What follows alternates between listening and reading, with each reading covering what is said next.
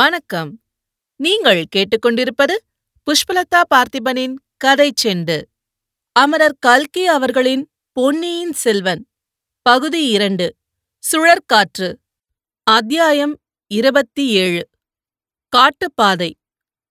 கொடும்பாளூர் பெரிய வேளாராகிய சேனாதிபதி பூதிவிக்ரமகேசரி வயது முதிர்ந்த அனுபவசாலி. பல போர்க்களங்களில் பழந்தின்று கொட்டையும் போட்டவர். சோழ குலத்தாருடன் நெருங்கிய நட்பும் உறவும் பூண்டவர். அவருடைய சகோதரராகிய கொடும்பாளூர் சிறிய வேளார் சில ஆண்டுகளுக்கு முன்னால் இலங்கை போர்க்களத்தில் வீர சொர்க்கமடைந்தார். அவருடன் சென்று சைன்யமும் தோல்வியடைந்து திரும்ப நேர்ந்தது. அந்த பழியை துடைத்து கொடும்பாளூரின் வீர பிரதாபத்தை கொண்டிருந்தார். ஆகையாலேயே சற்று வயதானவராயிருந்தும் இலங்கை படைக்கு தலைமை வகித்து அங்கு வந்திருந்தார். இலங்கை போரை நன்கு நடத்த முடியாமல் பழுவேட்டரையர்களால் விளைந்த இடையூறுகளைப் பற்றி முன்னமே பார்த்தோமல்லவா?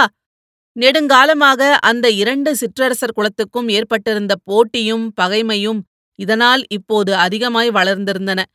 எனவே பழுவூர் முத்திரையிட்ட லட்சணையுடன் அகப்பட்டு கொண்ட வந்தியத்தேவன் பாடு சேனாதிபதி பெரிய வேளாரிடம் கஷ்டமாகத்தான் போயிருக்கும். அதிர்ஷ்டவசமாக அனிருத்த பிரம்மராயரிடம் இதை பற்றி அவர் பிரஸ்தாபிக்க நேர்ந்தது. வந்தியத்தேவனை பற்றிய உண்மையை ஆழ்வார்க்கடியானிடமிருந்து தெரிந்து கொண்ட அனிருத்தர் அவனையே சேனாதிபதி பூதிவிக்ரமகேசரியிடம் சென்று உண்மையை தெரியப்படுத்தும்படி அவசரமாக அனுப்பி வைத்திருந்தார். வானர்குளத்து வீரகுமாரனை மேலும் கீழும் உற்று பார்த்த சேனாதிபதி பூதிவிக்ரமகேசரிக்கு அவனிடம் நல்ல அபிப்பிராயம் உண்டாகியிருக்க வேண்டும். அன்பான குரலில், "தம்பி, உன்னை இங்கே சரியாக கவனித்துக் கொண்டார்களா?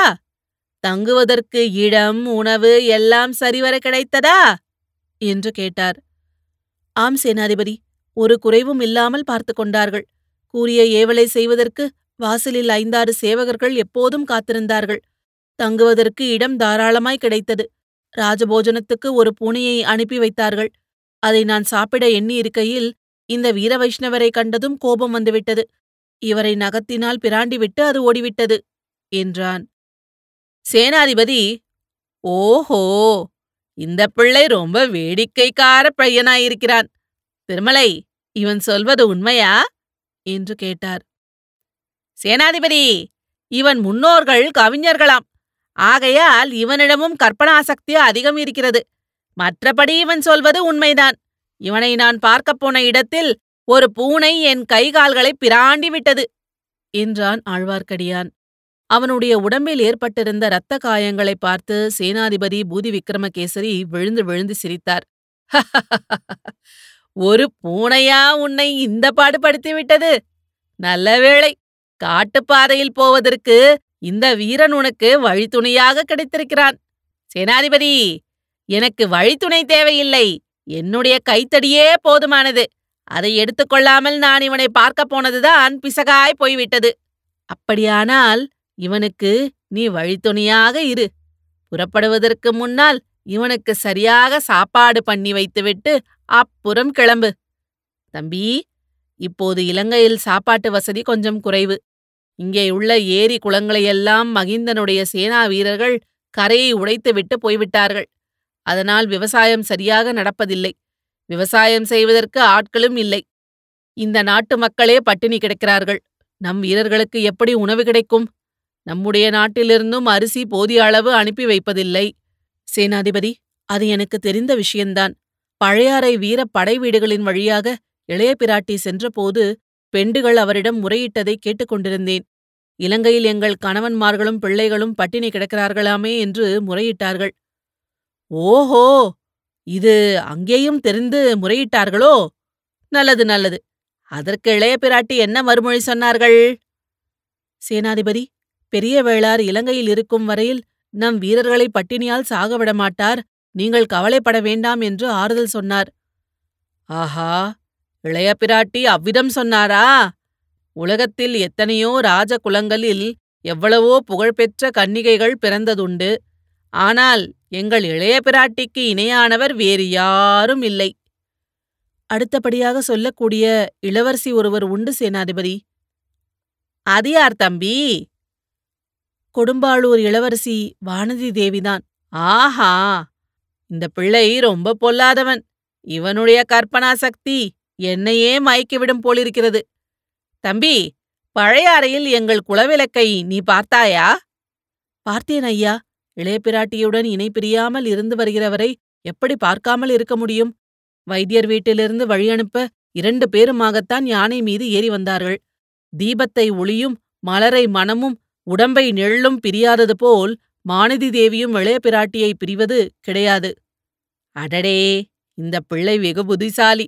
திருமலை, இவனை நம் பொக்கிஷ சாலைக்கு அழைத்து சென்று வேண்டிய ஆடை ஆபரணங்களை கொடுத்து அழைத்து போ. ஐயா, எல்லாம் தற்சமயம் பொக்கிஷத்திலேயே இருக்கட்டும். திரும்பி போகும்போது நான் வாங்கிக் கொண்டு போகிறேன். தம்பி, எங்கள் வீட்டு பெண்ணை பற்றி, வானதியை பற்றி இளைய பிராட்டி எனக்கு செய்தி ஒன்றும் அனுப்பவில்லையா?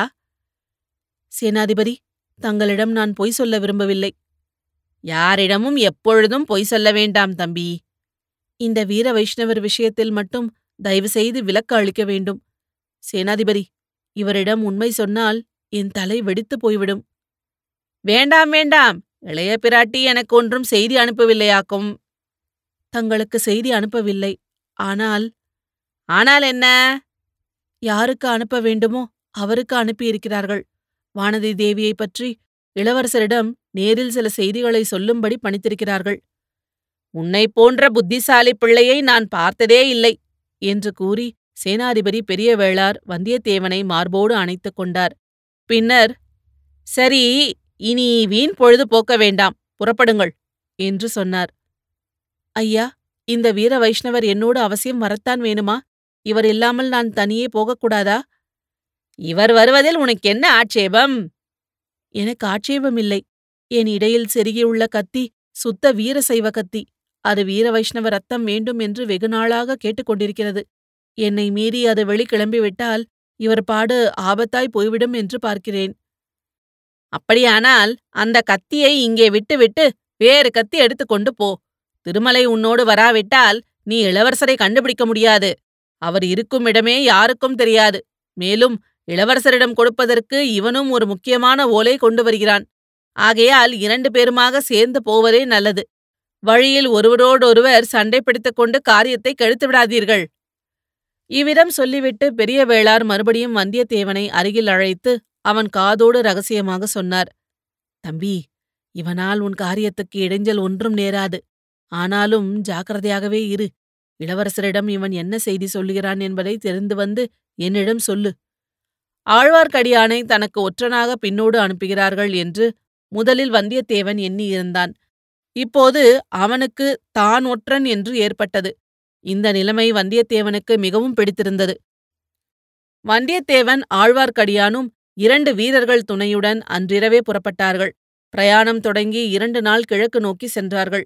முதலில் கொஞ்ச தூரம் ஊர்ப்புறங்களாக இருந்தன. ஓரளவு ஜன நடமாட்டமும் இருந்தது. வர வர காட்டு பிரதேசமாக மாறி வந்தது. முதலில் குட்டை மரங்கள் நிறைந்த காடாயிருந்தது. பின்னர் வானை அளாவிய பெரிய மரங்கள் அடர்ந்த அரண்யங்களாக மாறின. இடையிடையே ஏரிகள் தென்பட்டன. ஆனால் அவற்றின் கரைகள் பல இடங்களில் இடிந்து கிடந்தன. தண்ணீர் நாலாபுறமும் ஓடிப்போய் ஏரிகள் வறண்டு கிடந்தன. கழனியில் பயிர் செய்யப்படாமல் கிடந்தன. இன்னும் ஓரிடத்தில் விசாலமான பிரதேசத்தில் தண்ணீர் தேங்கியிருந்தது. பாலாவி நதியின் கரை வெட்டப்பட்டபடியால் அந்த தண்ணீர் நதியோடு போகாமல் வெளியில் கண்டபடி சிதறி சென்று அப்படி தண்ணீரை தேக்கம் உண்டானதாக தெரிந்தது. இந்த காட்சிகளையெல்லாம் பார்த்து கொண்டு அவர்கள் சென்றார்கள். நீடித்த யுத்தத்தினால் அந்த பிரதேசத்தில் ஏற்பட்டிருந்த அழிவுகளைப் பற்றி ஆழ்வார்க்கடியான் வந்தியத்தேவனுக்கு எடுத்துச் சொல்லிக் கொண்டு போனான். யுத்தம் எவ்வளவு கொடுமையானது என்று அடிக்கடி அவன் கூறினான். அதைப்பற்றி இருவருக்கும் விவாதம் பலமாக நடந்தது. 2 தினங்களுக்குப் பிறகு பிரயாண திசை மாறியது.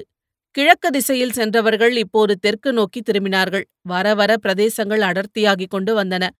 சமவெளி பிரதேசம் மாறி பாறைகளும் சிறிய குன்றுகளும் எதிர்பட்டன. இன்னும் தூரத்தில் பெரிய மலை தொடர்கள் வானையளாவிய சிகரங்களுடன் தென்பட்டன. காடுகளின் தோற்றம் பயங்கரமாகிக் கொண்டு வந்தது. பட்சிகளின் இனிய குரல்களோடு ஏதேதோ இனந்தெரியாத கோரமான சப்தங்கள் கலந்து வந்தன.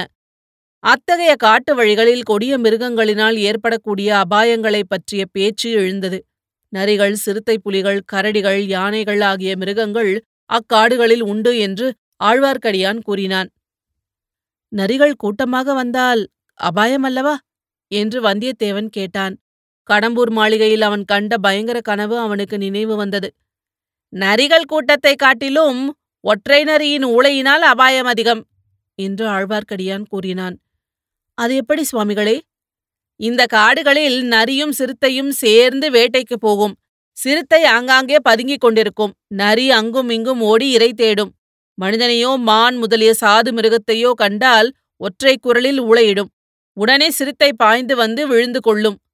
இப்படி சிறுத்தைக்கு ஒற்றன் வேலை செய்யும் நரிக்கு ஓரி என்று பெயர்.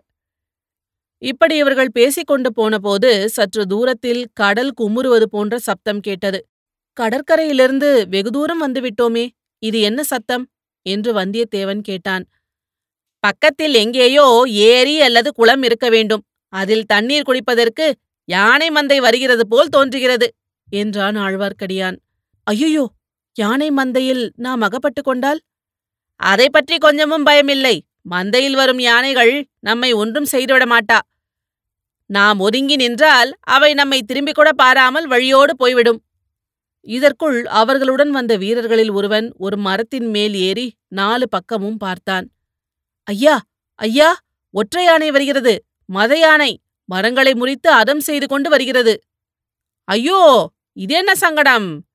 எப்படி தப்புகிறதே என்று ஆழ்வார்க்கடியான் பீதியுடன் கூறி அங்கும் இங்கும் பார்த்தான்.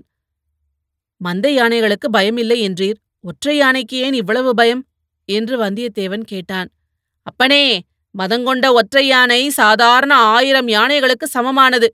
அதன் மூர்க்கத்தனத்துக்கு முன்னால் யாரும் எதிர்த்து நிற்க முடியாது. எங்கள் 3 பேர் கையில் வேல் இருக்கிறது, உம்முடைய கையில் ஒரு தடி இருக்கிறதே. ஒரு மத யானையை 1000 வேல்களாலும் எதிர்க்க முடியாது. அதோ ஒரு செங்குத்தான குன்று தெரிகிறதே, அதில் நாம் ஏறிக்கொண்டால் ஒருவேளை தப்பித்துக் கொள்ளலாம். ஓடிப்பாருங்கள். இவ்வாறு சொல்லி ஆழ்வார்க்கடியான் குன்றை நோக்கி ஓடினான். மற்றவர்களும் பின்தொடர்ந்தார்கள். ஆனால் கொஞ்ச தூரம் ஓடியதும் எதிரில் ஒரு ஆழமான செங்குத்தான பள்ளத்தாக்கு இருப்பதை பார்த்தார்கள். அவர்கள் நின்ற இடத்துக்கும் சற்று தூரத்தில் இருந்த குன்றுக்கும் மத்தியில் அந்த பள்ளத்தாக்கு இருந்தது. பள்ளத்தாக்கின் விளிம்பில் வந்து அவர்கள் நின்றார்கள். யானையோ அதிவேகமாக அவர்களை நெருங்கி வந்து கொண்டிருந்தது. மனிதர்களை பார்த்ததும் அதன் வெறி அதிகமாகியிருக்க வேண்டும். துதிக்கையை தூக்கிக் கொண்டு அந்த மத யானை பிளிரிய போது அதன் சப்தத்தில் அண்ட கடாகங்கள் வெடிக்காமல் இருந்தது அதிசயந்தான். அதை கேட்ட மனிதர்கள் 4 பேரும் காதை பொத்திக் கொண்டார்கள். தலைக்கு ஒரு பக்கம் சிதறி ஓடினார்கள். யானை மேலும் நெருங்கி வந்தது, மேலும் மேலும் நெருங்கி வந்தது. ஆழ்வார்க்கடியானை குறிவைத்துக் கொண்டு அவன் நின்ற இடத்தை நோக்கி அது வருவது போல தோன்றியது. இன்னும் 2 அடி அப்பால் எடுத்து வைத்தால் ஆழ்வார்க்கடியான் அதல பாதாளத்தில் விழும்படி நேரிடும்.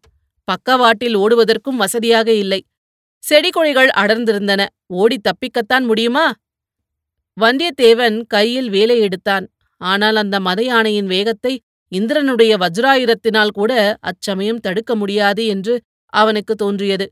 வேலை பிடித்த கை பலவீனமுற்று தளர்ந்து சோர்ந்தது. அந்நேரத்தில் ஆழ்வார்க்கடியானுடைய செய்கை வந்தியத்தேவனுக்கு ஒரு பக்கத்தில் சிரிப்பை உண்டாக்கிற்று. கையில் தடியை ஓங்கிய வண்ணம், நில், நில், அப்படியே நில். மேலே வந்தாயோ தொலைந்தாய். உன்னை கொன்று குழிவெட்டி மூடிவிடுவேன், ஜாக்கிரதை என்று ஆழ்வார்க்கடியான் மத யானையை பார்த்து இறைந்தான். இத்துடன் இந்த அத்தியாயம் முடிவடைகிறது. மீண்டும் அடுத்த அத்தியாயத்தில் சந்திப்போம். இது போன்ற பல சுவாரஸ்யமான கதைகளை கேட்க கதை செண்டு சேனலை லைக் பண்ணுங்க, கமெண்ட் பண்ணுங்க, ஷேர் பண்ணுங்க. மறக்காம சப்ஸ்கிரைப் பண்ணாதவங்க சப்ஸ்கிரைப் பண்ணிடுங்க. நன்றி.